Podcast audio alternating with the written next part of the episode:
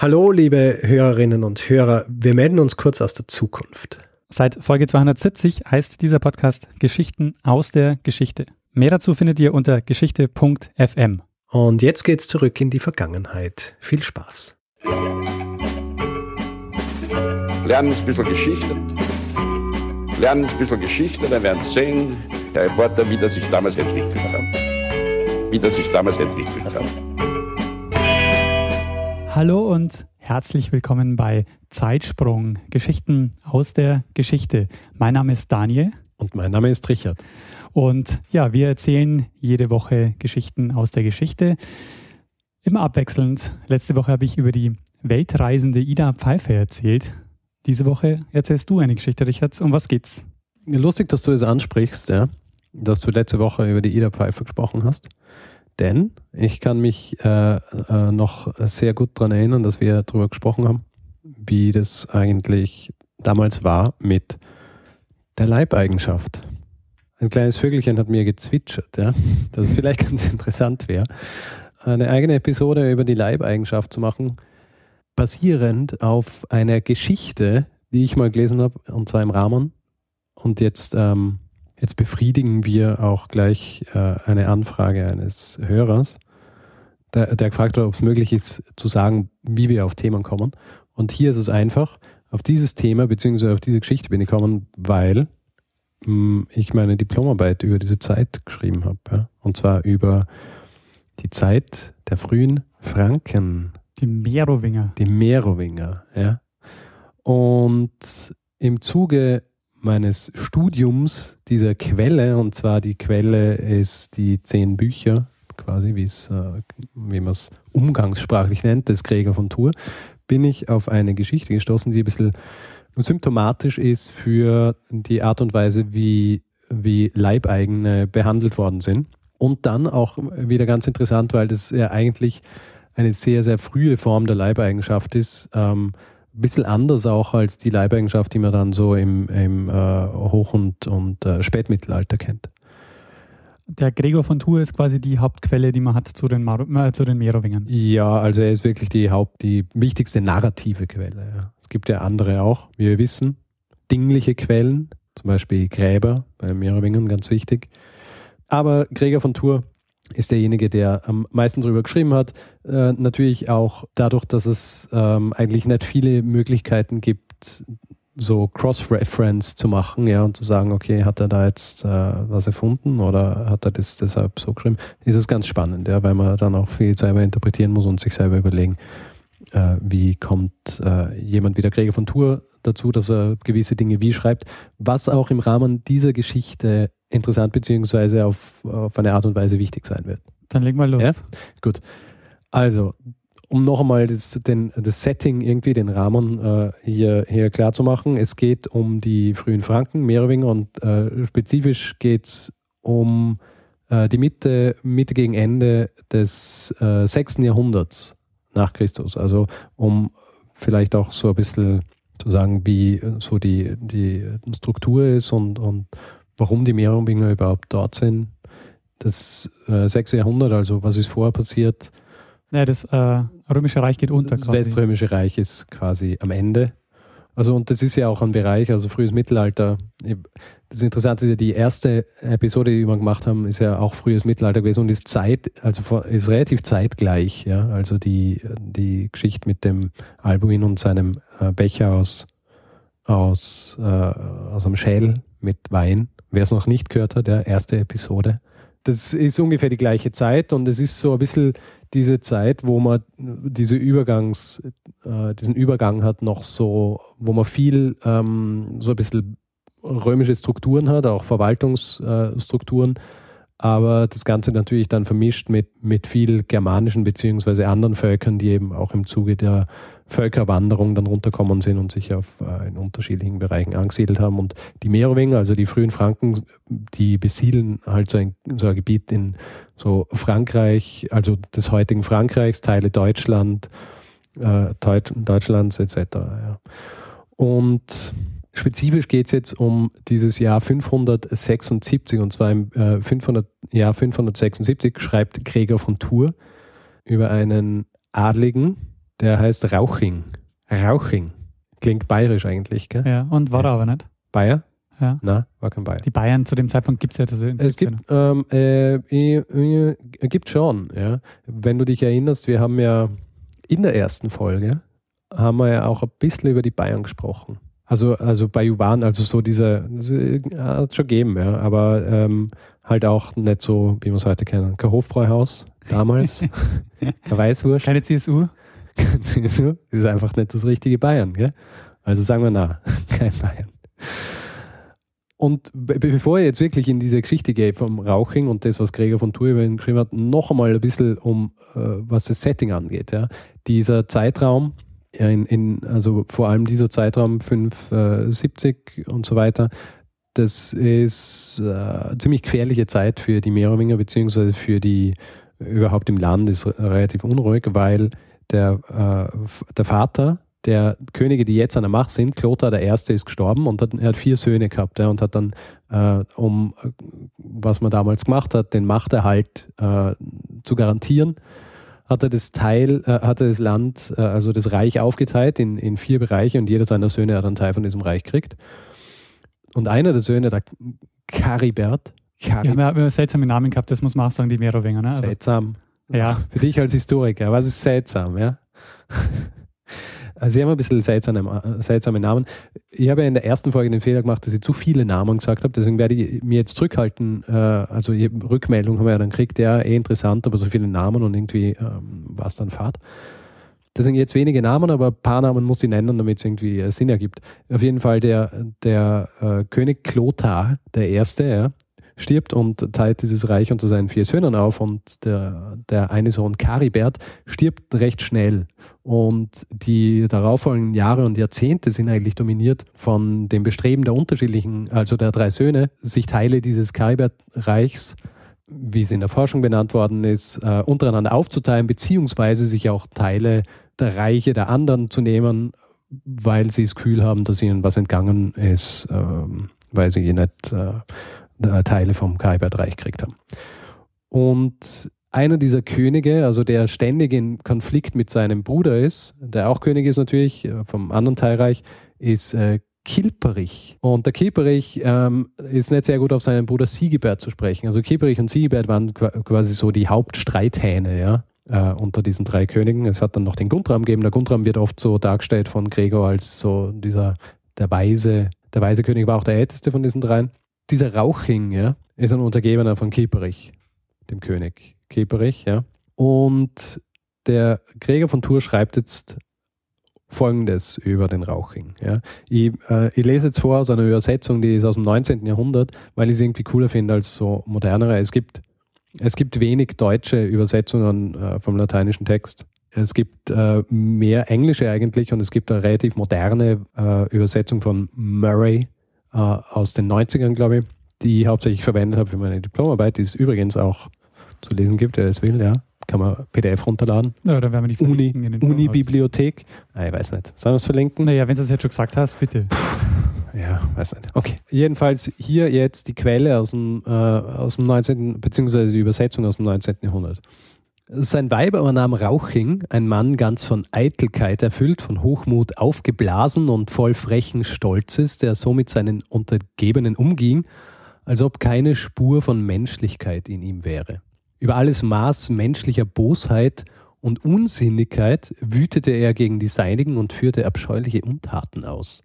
Wenn zum Beispiel ein Diener, wie es beim Gelage zu geschehen pflegt, vor ihm eine brennende Fackel hielt, so ließ er ihm die Beine entblößen und die Fackel so lange auf dieselben stoßen, bis sie erlosch, und wenn sie dann wieder angezündet war, setzte er es fort, bis dass die Beine des Fackelträgers ganz verbrannt waren. Ziemlich ungut von ja. Dem Rauching. Also Rauching, was Gregor über ihn schreibt, unguter Kerl. Ja? Ähm, aber es geht weiter. Ja? Das ist noch nicht alles. Wenn einer aber zu schreien und sich von der Stelle zu rücken wagte, zog er sogleich das Schwert blank und während jener weinte, jauchzte er auf vor Freude. Gut, also das ist, äh, er, er mag sie gern so quälen, ja, und äh, freut sich, wenn sie dann, wenn sie dann Angst haben. Also zeigt schon ein bisschen ähm, untergebener bzw. eigener von diesem Rauching zu sein. Ungute Geschichte. Aber es geht noch weiter, weil, und da gehen wir jetzt schon ein bisschen rein in dieses Leibeigene, ja. Es war ja auch so, auch schon bei den Merowingern, als dieses äh, noch nicht so kodifiziert war, beziehungsweise von Verträgen bestimmt, was jetzt wirklich ein Leibeigener ist und so weiter, ähm, war es auch schon klar, wenn jemand einem, äh, seinem, seinem Gutsherrn oder seinem Herrn äh, als Leibeigener äh, gehört, dann darf, der, dann darf man als Leibeigener selber auch nicht bestimmen, wen man heiraten will. Ja, man muss um, um Erlaubnis fragen, aus unterschiedlichen Gründen, die wir nachher dann auch äh, noch besprechen werden. Aber auf jeden Fall, die nächste Geschichte zeigt, was passiert, wenn du Untergebener des Rauching bist, beziehungsweise Leibeigener des Rauching und, und du jemanden heiratest, den äh, er nicht dich heiraten lassen will. Ja. Also, Gregor von Tours erzählt weiter. Es erzählen ferner äh, manche auch dies. Er habe in seiner Dienerschaft damals einen Mann und ein Mädchen gehabt, die sich, wie dies unter solchen äh, Verhältnissen häufig vorkommt, ineinander verliebt hatten. Und als sich ihr Liebesverhältnis schon zwei Jahre aber oder noch länger hingezogen hatte, äh, verbanden sie sich und flüchteten sich zusammen in eine Kirche. Da dies Rauching erfuhr, ging er zum Priester des Orts und verlangte, es sollten ihm seine Leute sofort wiedergegeben werden. Es solle ihnen kein Leid widerfahren. Darauf sprach der Priester zu ihm, du weißt, welche Ehrerbietung man den Kirchen Gottes weihen muss. Du wirst sie also nicht zurückhalten können, wenn du nicht ein Wort gibst, dass du ihre Verbindung bestehen lässt und überdies versprichst, sie ohne alle körperliche Strafe zu lassen. Jener aber legte, nachdem er lange unschlüssig in seinen Gedanken geschwiegen hatte, die Hände und, äh, auf den Altar und schwur, sie sollen niemals durch mich getrennt werden, sondern ich will vielmehr alles dazu beitragen, dass ihre Verbindung bestehe, denn obwohl ich es ungern sah, dass sie ohne Bewilligung von meiner Seite dies taten, ist mir doch ganz recht, dass mein Knecht nicht eines anderen Magd und sie nicht eines anderen Knecht genommen hat. Oh, ich ahne, was passiert. Denkt man sich so, ja, Rauching, okay, in der Kirche, ja, da, da hat er noch Respekt. Vor allen Dingen muss man ja dazu sagen, du hast gerade schon die römische Verwaltung äh, genannt. Die zweite große Struktur, die es quasi gibt, ist die Kirche zu dem Zeitpunkt. Und die ersetzt natürlich dann oft auch, wenn es Probleme gibt, also gerade wenn so, so bürgerkriegliche Zustände sind und so weiter, ist das oft natürlich so ein bisschen eine Konstante gewesen. Natürlich oft auch unter dem Einfluss äh, dieses Bürgerkriegs beziehungsweise der Zwiste zwischen den unterschiedlichen, äh, zwischen den unterschiedlichen Königen, aber oft halt auch äh, so der Versuch, so irgendwie eine überparteiliche Instanz darzustellen, was hier eben versucht worden ist. Und so wie es klingt, ja, denkt man sich, gut, Rauching, naja, er verspricht ja nur, die beiden nicht zu trennen. Hm. Ja, ich sehe schon, dein, äh, dein, deine Gedanken arbeiten ähnlich, ja? Dein Geist arbeitet ähnlich wie der von Rauching. Na gut, es geht weiter. Gutmütig genug glaubte der Priester dem äh, Versprechen des verschlagenen Menschen und gab ihm die Leute heraus unter der Bedingung der Straflosigkeit. Nachdem jener sie aber erhalten hatte, dankte er und ging nach Hause. Und sogleich ließ er einen Baum umhauen, die Äste abhauen, den Stamm an den Enden durch einen Keil spalten und aushöhlen, darauf drei oder vier Fuß tief die Erde ausgraben und äh, den Kasten in die Grube senken. Darauf ließ er das Mädchen hineinlegen, gleich wie eine Tote, und den Knecht obendrauf, schloss den Deckel, füllte die Grube wieder mit Erde und begrub sie so lebendig. Ich habe meinen Schwur, sagte er dabei, nicht verletzt, dass sie in Ewigkeit nicht getrennt werden sollen. Und was dann passiert, ist recht traurig. Als dies dem Priester gemeldet wurde, lief er eilig herbei und so heftig er auch auf den Menschen einfuhr, brachte er es doch kaum dahin, dass sie wieder aufgedeckt äh, wurden. Den Knecht freilich zog man noch lebendig heraus, das Mädchen fand man aber schon erstickt. In solchen Dingen zeigte er sich als einen durch und durch nichtswürdigen Menschen und war zu nichts anderem äh, Nutze, als zu frechem Scherz, hinterlistigen Streichen und allen Verkehrtheiten. Also der Gregor von Tours, der konnte den Rauching nicht wirklich gut leiden. Nein, hat ihn nicht gut leiden können. Und das hat auch ein bisschen was mit dem zu tun, zu dem wir dann am Schluss kommen, denn jetzt äh, der letzte Satz in diesem Kapitel ist noch, daher fand er, also der Rauching, auch mit Recht ein solches Ende, wie er es in diesem Leben sich verdient hatte. Doch hiervon werden wir in der Folge erzählen. In der Folge. Ach, der hat schon den Zeitsprung erahnt. ähm, ja, wir werden in der Folge davon erzählen. Aber so quasi um den Spannungsbogen ein bisschen ähm, jetzt zu spannen, unterhalten wir uns ein bisschen über, über die Leibeigenschaft. Ja? Ähm, weil wie kommt es überhaupt, dass jemand wie dieser Knecht und diese, und diese, und diese Magd, die ja beide auch bei, beim gleichen Gutsherrn waren und so weiter, wie kommt es, dass die äh, überhaupt in dieser Situation waren, dass sie sich nicht selber aussuchen haben können, wen sie heiraten wollen? Ähm, weil sie waren ja, es ist ja nicht so, dass man, dass sie wie bei den Römern Sklaven waren, sondern sie haben halt für ihn gearbeitet, waren Knecht und so weiter. Aber das Interessante ist, dass die Leibeigenschaft in dieser Form, also diese ganzen Unfreien, der Sklaverei eigentlich zumindest zu der Zeit relativ nahe kommt. Ja. Also Leibeigenschaft an sich ist ja ein Begriff, der erst ähm, so im Hochmittelalter, als das geprägt worden ist. Ja. Also Leibeigenschaft hat man vorher so nicht genannt. Es hat halt die Eigenschaft gegeben. Das heißt, jemand hat für jemanden gearbeitet und äh, war ihm, äh, also hat ihm zum Beispiel Abgaben machen müssen und so weiter. Und es ist auch nicht, dass das eine, eine ganz homogene Gruppe gewesen ist, ja, weil das ist ja äh, ein Phänomen, das sich durch alle Länder und äh, durch viele Zeiten durchbewegt. Ja. Und bei den Merowingern zum Beispiel hat es drei Arten von Unfreien gegeben. Also die Unfreien, das war halt so ein Oberbegriff, da hat es die, ähm, die Ministerialen gegeben.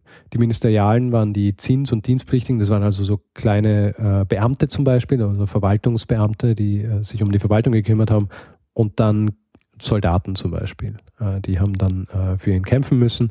Und dann hat es die Grundhörigen gegeben, das waren die, also eigentlich die Hörigen, das sind die, die ans Land des Gutsherrn gebunden waren, selber bewegliches Eigentum besitzen haben dürfen, aber zum Beispiel keinen Grund besitzen haben dürfen und die dann aber auch zum Beispiel, wenn, ähm, wenn das Land verkauft worden ist, auf dem das sie bestellt haben, äh, sind sie einfach mitverkauft worden. Und dann hat es eben die, die wahren Unfreien gegeben, die, ähm, die auch keinen eigenen Besitz haben dürfen und im Grund wirklich dem, äh, dem Gutsherrn gehören. Und über, also auch die Hörigen und über diese Unfreien, hat der Gutsherr diese Macht gehabt, dass er ihnen sagen hat können, äh, mit wem sie sich verheiraten.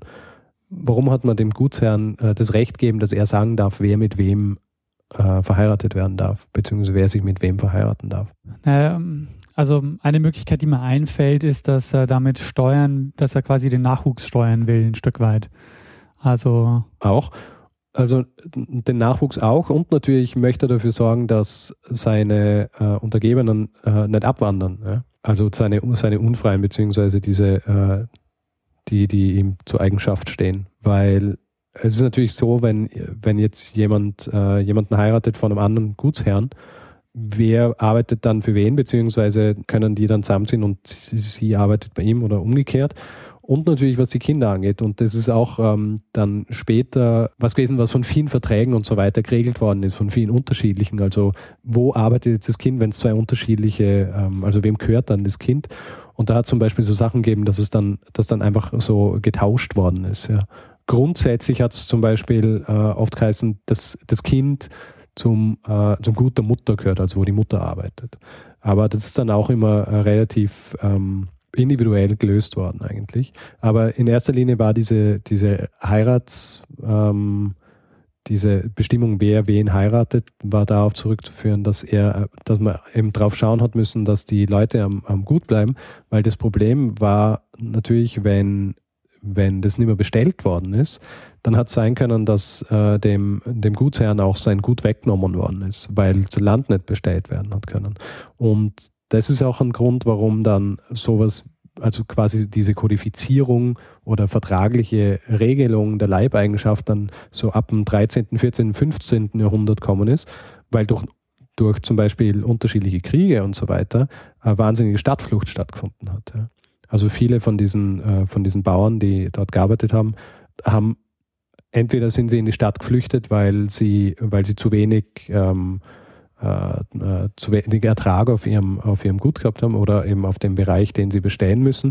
Oder durch Kriege sind die ganzen Dörfer abgebrannt worden. Also es gibt, ähm, es gibt zum Beispiel eine Quelle, ein Augsburger Chronist namens Burkhard Zink, ja, der schreibt in seiner Chronik, dass im Markgräfler Krieg im Jahr vierzehnhundertfünfzig über siebzig Dörfer verbrannt worden sind und ein großer Teil von denen dann noch nicht mehr aufgebaut worden sind. Also diese ganzen Leute, die dort in diesen Dörfern gewohnt und gearbeitet haben, sind in die Stadt geflohen.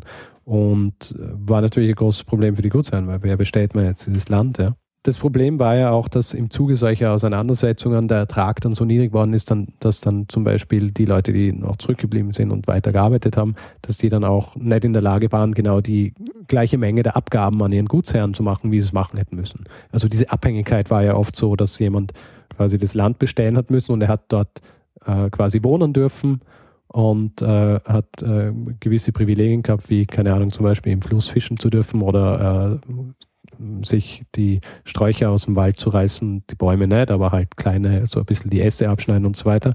Wenn aber zum Beispiel irgendwie das Feld brachgelegen ist durch Unwetter oder so oder weil Kriege gekommen sind, dann haben sie nicht mehr die Möglichkeit gehabt. Und da hat zum Beispiel dann so vertragliche Regelungen gegeben, wo es äh, geheißen hat, gut, wenn es brach liegt, dann gibt es eine Verminderung dieser Abgaben, weil ansonsten können die nicht mehr überleben.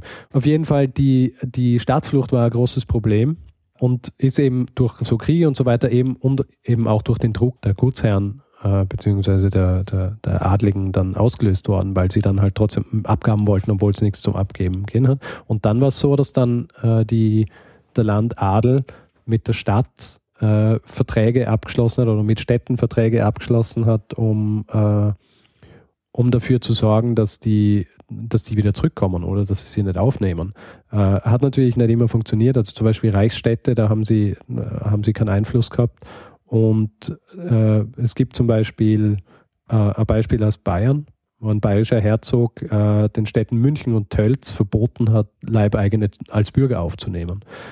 Und äh, im Jahr vierzehn sechzehn hat Tölz zwei äh, seiner, seiner Leibeigenen, die eigentlich schon, die eigentlich schon Bürger waren, wieder hergeben müssen.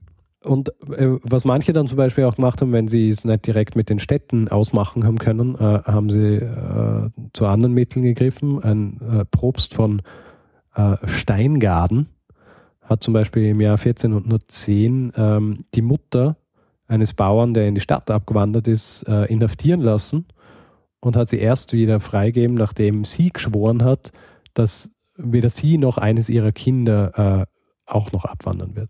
Desperate Measures, Desperate Times. Ähm, das hat alles nicht so wahnsinnig gut funktioniert mit diesen, quasi die Städte dazu zu zwingen, sie wieder rauszugeben und so weiter.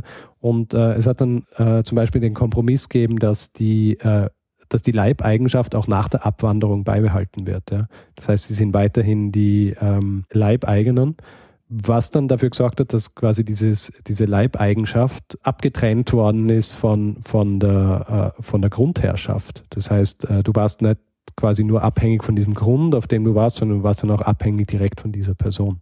Und das ist dann quasi der, der Zeitpunkt, als die Leibeigenschaft als eigentlicher Begriff geboren wird. Also da war es dann wirklich die Eigenschaft, äh, die Leibeigenschaft ähm, im Vergleich zur Eigenschaft, wie es vorher war. Also, und die eigentliche Leibeigenschaft in der Form ist ja im deutschsprachigen Raum zum Beispiel erst äh, Anfang des neunzehnten. Jahrhunderts offiziell aufgehoben worden. Ja. Also es ist ja lang gegangen. In Russland ist noch länger gegangen. In Russland ist erst im, im, mit Alexander dem Zweiten ist im Jahr achtzehnhunderteinundsechzig f- so formell aufgelöst worden. Also kurze Geschichte der Leibeigenschaft, aber wir sind ja noch äh, eine Geschichte schuldig. Und zwar das Ende einer Geschichte, nämlich äh, das Rauching. Wie Gregor von Tours vorhin ja schon gesagt hat, in dieser Folge kommt es noch. Ja. Deswegen springen wir jetzt zeitlich auch wieder weiter und zwar ins Jahr fünfhundertsiebenundachtzig. Falls du dich erinnerst, vorher war es das Jahr fünfhundertsechsundsiebzig. Jetzt springen wir ins Jahr fünfhundertsiebenundachtzig.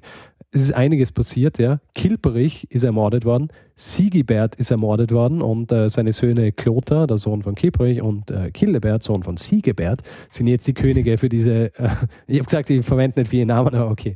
Das sind halt, sagen wir so, äh, quasi äh, Söhne sind jetzt an der Macht. Die Witwen dieser beiden sind aber auch noch immer an der Macht, also die Fredegund, quasi mein Lieblingscharakter in, in diesen ganzen Geschichten ist, und Brunhild.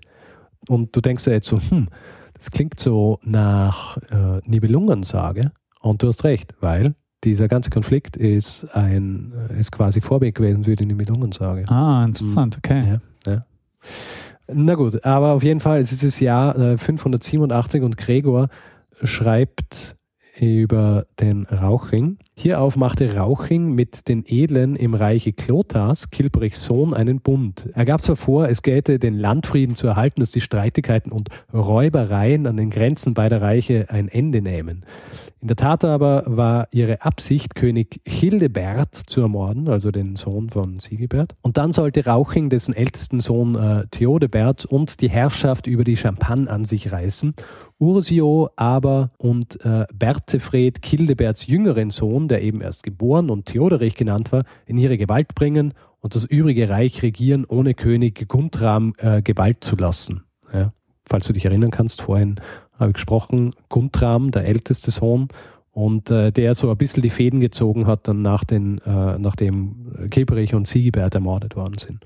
Und Rauching plant jetzt quasi einen Coup. Sie führten auch viel Böses gegen die Königin Brunhilde im Sinn, die Witwe von Sigibert, ja, und sie in Schmach und äh, Schande zu stürzen, wie sie schon früher seit der Zeit ihres Witwenstandes immer getan hatten. Rauching trat auch bereits stolz auf seine Macht und sich schon äh, sozusagen im Glanz der königlichen, königlichen Herrsch, äh, Herrlichkeit brüstend, Vorkehrungen zur Reise, um sich zum König Childebert zu begeben und den Plan, den er angelegt hatte, ins Werk zu setzen. Doch der gütige Gott hatte indessen ein Gerücht von die, diesen Dingen zu den Ohren König Guntrams gelangen lassen, und dieser sandte heimlich Boten an König Childebert, teilte ihm alle diese Anschläge mit und sprach: Beeil dich, dass wir uns äh, bald zu Gesicht bekommen, denn wir haben wichtige Dinge zu besprechen.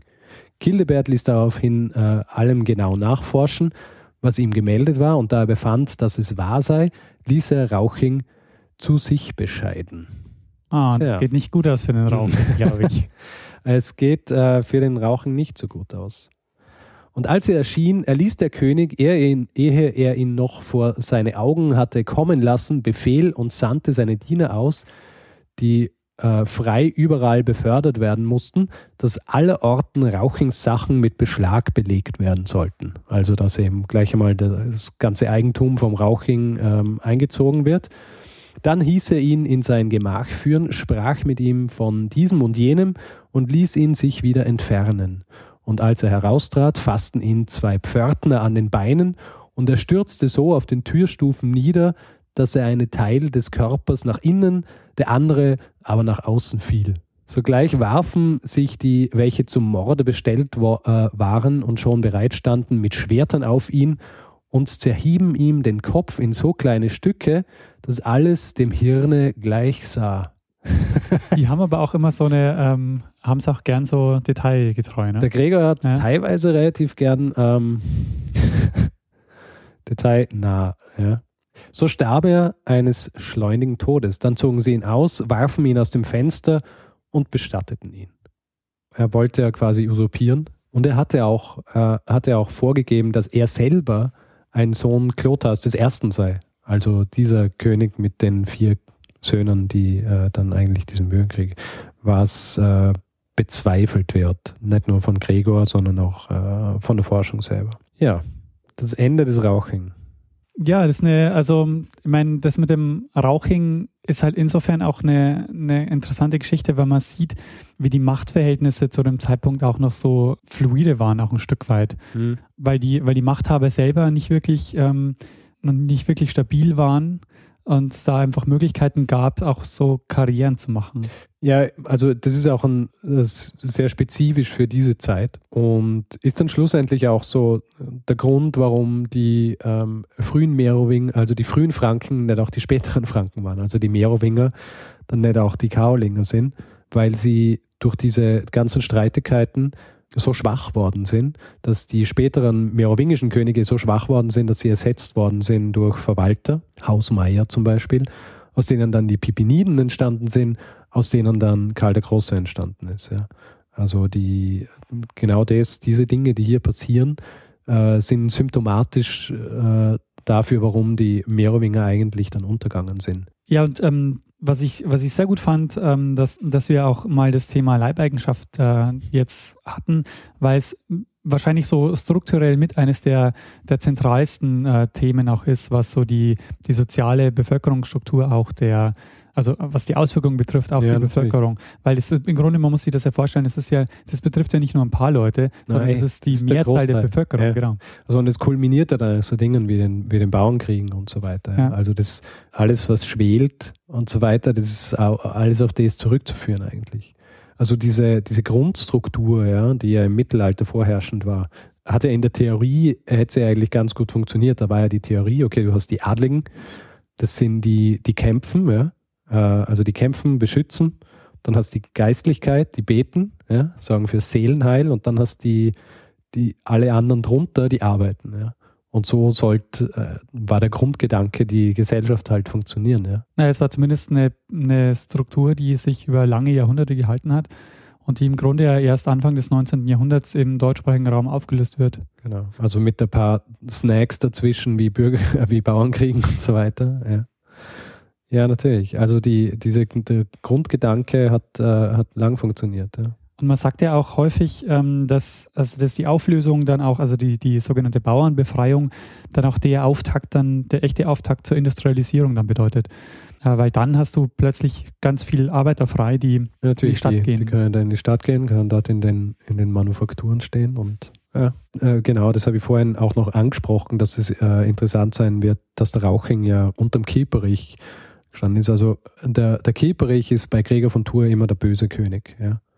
Was auch ein bisschen damit zu tun hat, dass Chilperich Tours, in dem äh, Gregor ähm, Bischof war, auch einmal quasi besetzt hat, obwohl es nicht sein, sein Reich war. Und äh, Gregor deswegen auf ihn nicht wahnsinnig gut zu sprechen war. Und Guntram war immer der Gute und Sigibert war auch quasi immer der Gute. Also Sigibert und Brunhild, die beiden sind so die Guten und Chilperich und Fredegund sind die Bösen. Deswegen jemand wie der, wie der Rauching, der quasi ein Vasall des äh, Chilperich ist, wird natürlich dann vom Gregor als, äh, als böser und, äh, und niederträchtiger Mensch dargestellt. Ob er jetzt wirklich so diese ganz argen Geschichten gemacht hat, weiß man nicht. Aber es ist halt eine gute Geschichte. Auch damals schon, ja. Das war jetzt dein Beitrag zur Quellenkritik quasi. Richtig. Sehr gut. Ja, Richard, vielen Dank für deine Geschichte. Ja, gern. Machen wir es kurz. Wer Feedback geben will, es gibt viele Möglichkeiten, zum Beispiel äh, feedback at zeitsprung punkt f m oder zeitsprung punkt f m, die Website, wo man direkt unter den Posts auch kommentieren kann, oder facebook.com slash zeitsprung.fm oder auch gerne auf Twitter. Äh, Daniel ist at Mestner, ich bin at Stormgrass. Und ich äh, glaube, ansonsten, ah, noch was. Wir haben mittlerweile siebenundzwanzig Bewertungen auf iTunes. Cool. Ha.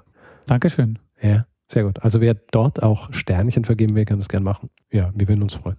Da würde ich sagen, danke fürs Zuhören. Und das letzte Wort übergeben wir wieder Bruno Kreisky. Lernen ein bisschen Geschichte. Lernen ein bisschen Geschichte, dann werden Sie sehen, der Reporter, wie das sich damals entwickelt hat. Wie das sich damals entwickelt hat.